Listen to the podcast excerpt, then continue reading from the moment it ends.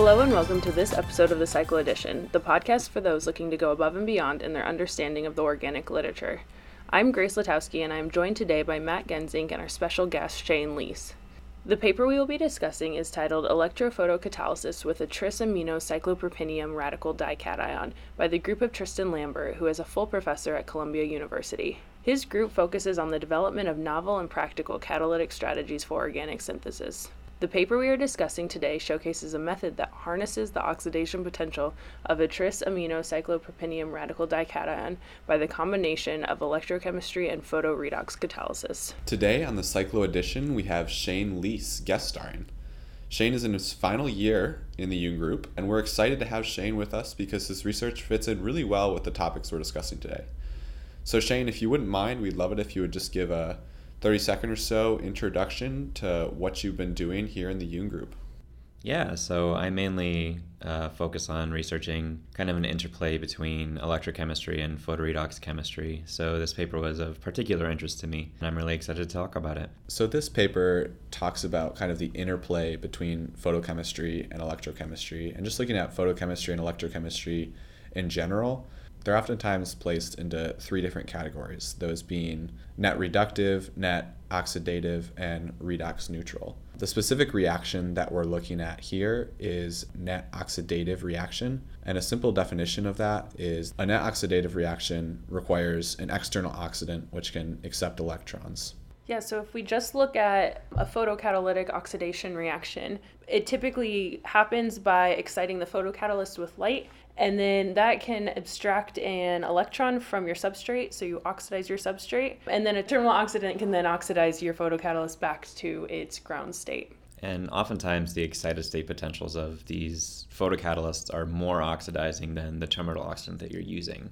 So you're able to access different substrates than you are from the oxidant itself. So as grace was saying photocatalysts are often used as oxidants and reductants um, but another more direct way to accomplish this same goal would be to use electrochemistry, where a potential can be applied to do the same types of oxidations and reductions. In a nutshell, the way that electrochemistry is different from photoredox chemistry is rather than using a molecular photocatalyst and light energy to have a chemical potential that either adds or removes an electron from a substrate, you can apply that potential directly at the electrode surface. And sometimes you'll use a redox mediator as a catalyst, which makes the kinetics of electron transfer between the mediator and the electrode, which is a heterogeneous electron transfer process, faster. And then you can have that mediator migrate into solution and go on and do whatever it's going to do, whether that be oxidation or reduction. And in this paper, they're using the trisaminocyclopropenium molecule as the redox mediator. It's oxidized at the surface of the electrode, and then it goes on and absorbs a photon of light and becomes an even more powerful oxidant, which can interact with the substrate. The paper that we're looking at today starts off by kind of looking at previous strategies in combining photochemistry and electrochemistry. So, one of them that they talk about is the strategy from Shannon Stahl, where he reports an amination of carbon sp3 hydrogen bonds. So, he basically goes after a pretty well known reaction, but tries to come up with a strategy where they can expand the substrate scope of this well known reaction and have better functional group compatibility.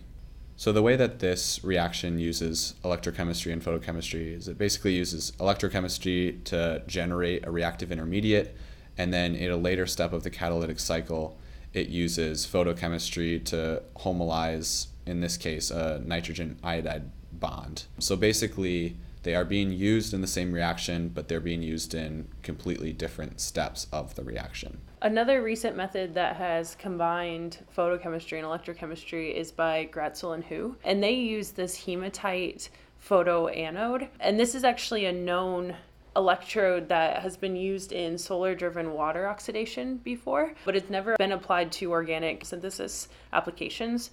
And so in this reaction, this photoanode is excited with light and then that can oxidize um, your electron rich arene to do the desired transformation. And before we get into the details of this paper, just to give a little context of previous photoredox catalyzed CH aminations of arenes that have been reported, In 2015 in Science, Nicewicz published an acridinium based photocatalyst using a tempo additive and air as the terminal oxidant to do a very similar transformation, but he was limited in the substrate scope to relatively electron rich arenes. He followed this up with a 2017 publication in JACS, which really delved into the finer points of uh, this transformation and predicted the um, selectivities that they saw. Subsequently, Aiwen Lei in Nature Communications in 2017, also using an acridinium photocatalyst, got around using air as a terminal oxidant by using a cobalt based hydrogen evolution catalyst as the oxidant. And also, subsequently in 2017, in Kam, uh, showed that they could functionalize thiophenes using DDQ and tert butyl nitrite as an oxidant. And then finally, in also in 2017, uh, Koenig in Chemistry European Journal using DDQ as a photocatalyst and tert butyl nitrite and air as a terminal oxidant uh, showed a very elegant method for functionalizing arenes using carbamates, pyrazoles, sulfonamides, and urea all as nucleophiles. And so a trend that you can follow as like this progression of methods has evolved is that they go to more and more oxidizing photocatalysts to access reactivity with harder to oxidize substrates. That culminates in this paper with the disclosure of this cyclopropenium dication photocatalyst that's even more oxidizing than DDQ. So, kind of going off of what you were saying, Shane, this progression of papers uses more and more oxidizing photocatalysts uh, to be able to oxidize harder to oxidize substrates. And just kind of looking at why that actually is. If we go back to the initial Nicewicz paper, he uses an acridinium photocatalyst with an oxidation potential of 2.15 volts.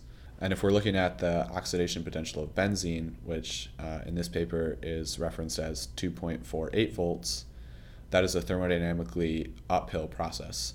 So, in general, for thermodynamically downhill process, the oxidation potential of the photocatalyst has to be higher than the oxidation potential of the substrate. So that kind of rationalizes why in Nicewicz's initial report they were not able to have benzene as a substrate, whereas as we keep going down this progression of paper using more and more oxidizing photocatalysts, the substrate scope was able to be expanded. And in the Nicewicz paper, they do a lot of substituted benzenes. So you'll notice that there's a lot of electron rich arenes that he is able to oxidize. And this is just because if you have an electron rich arene, it is able to stabilize the radical cation that is formed. So that lowers the oxidation potential to where if you were to put electron withdrawing groups on the arene, that would not stabilize the radical cation. And so that oxidation potential is higher than that of benzene.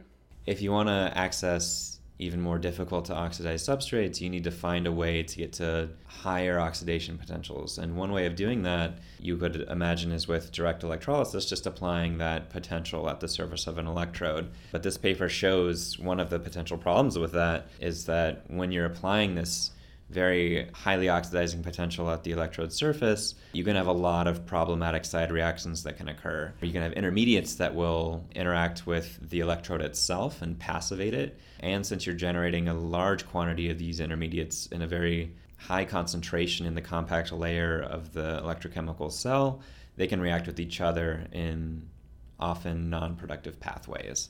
This paper combines electrochemistry and photoredox chemistry to generate these more oxidizing species in a much more controlled manner. So, this paper goes after a very similar type of reaction uh, to the ones that we were talking about before, namely a CH amination.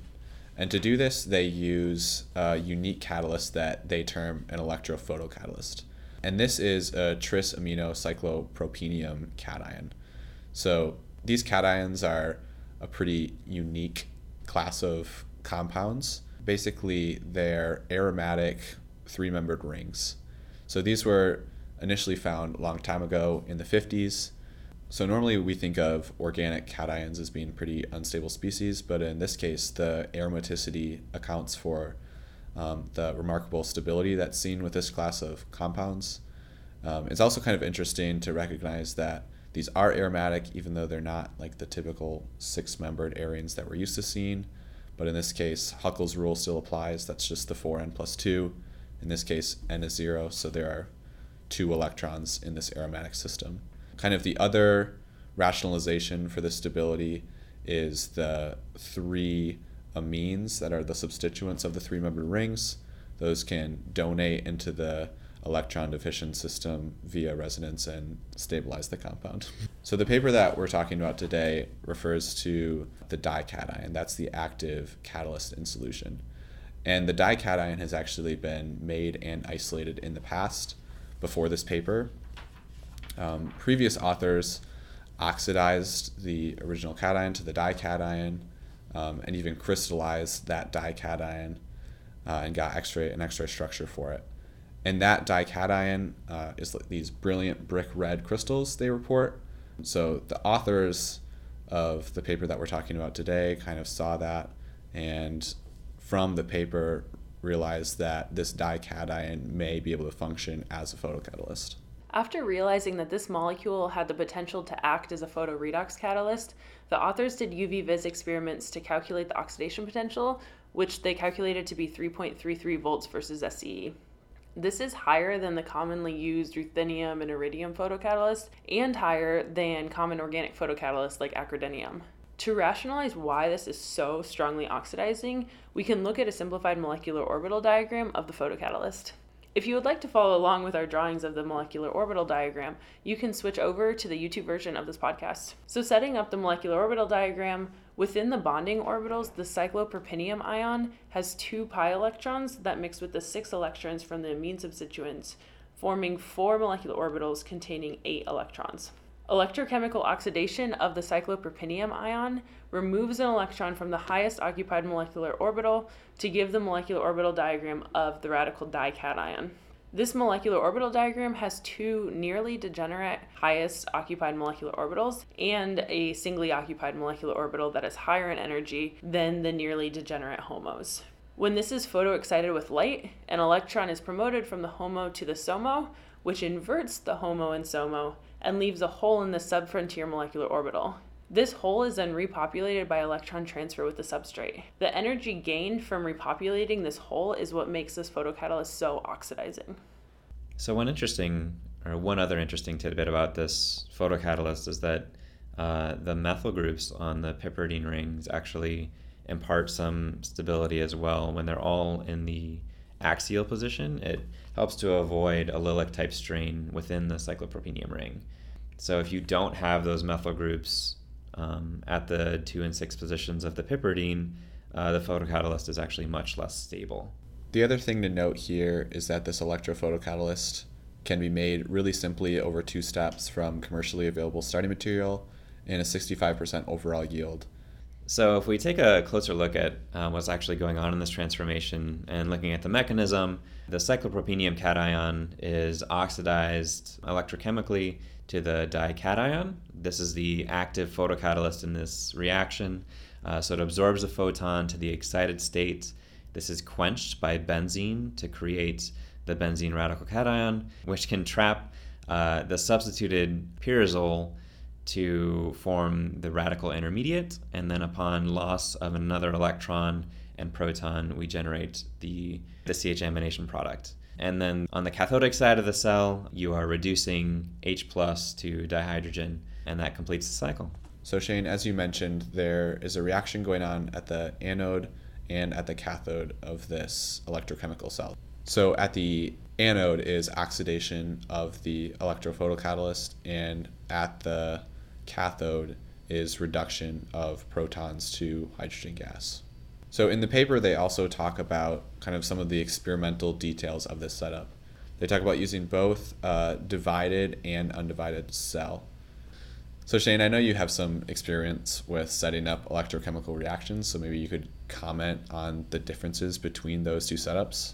Sure. So basically, in an undivided cell, which is the simplest kind of setup that you can think of, you have your cathode and your anode in the same vessel and they're just separated by some amount of the same solution. So, presumably, anything that's in solution could react either at the anodic surface or the cathodic surface. So, you might have some problematic reactions that could happen there. And if you do, uh, it might benefit you to go to a divided cell where the anodic chamber and the cathodic chamber are separated by some barrier. In this case, they used a glass frit which allows the passage of ions for you to have current passing through the cell, but does not allow mixing of the two solutions.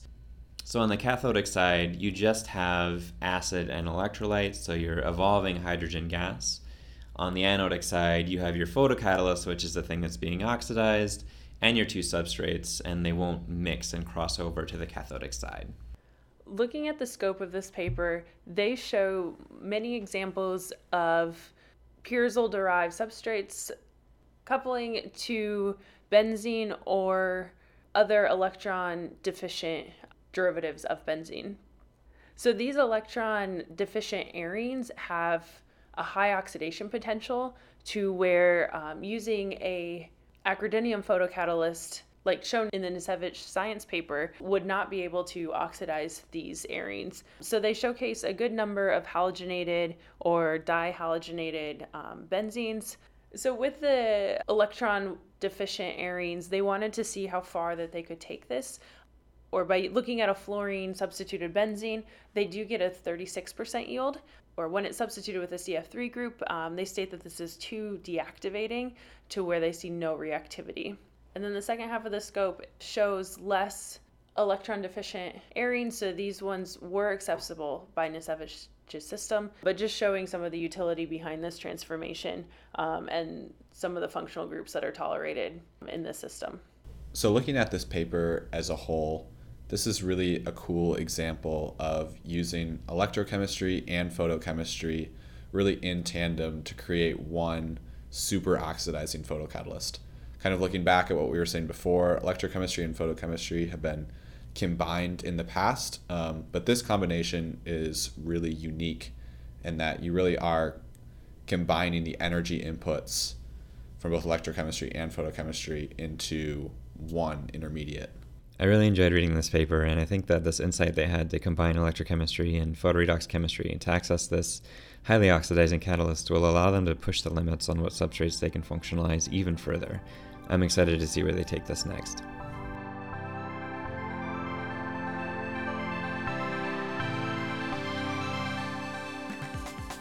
And that's our show. Thanks for tuning into this episode of the Cyclo Edition. For more information on the paper discussed, we have included a selection of resources we used in our research at the end of the YouTube video. This was our take on a very interesting paper, and we would love to continue the conversation with you. Please comment below the YouTube video and reach out on social media. You can follow the Cyclo Edition on Twitter and Instagram, where we will post updates about our next episode. You can find the Cyclo Edition wherever you listen to podcasts and on YouTube.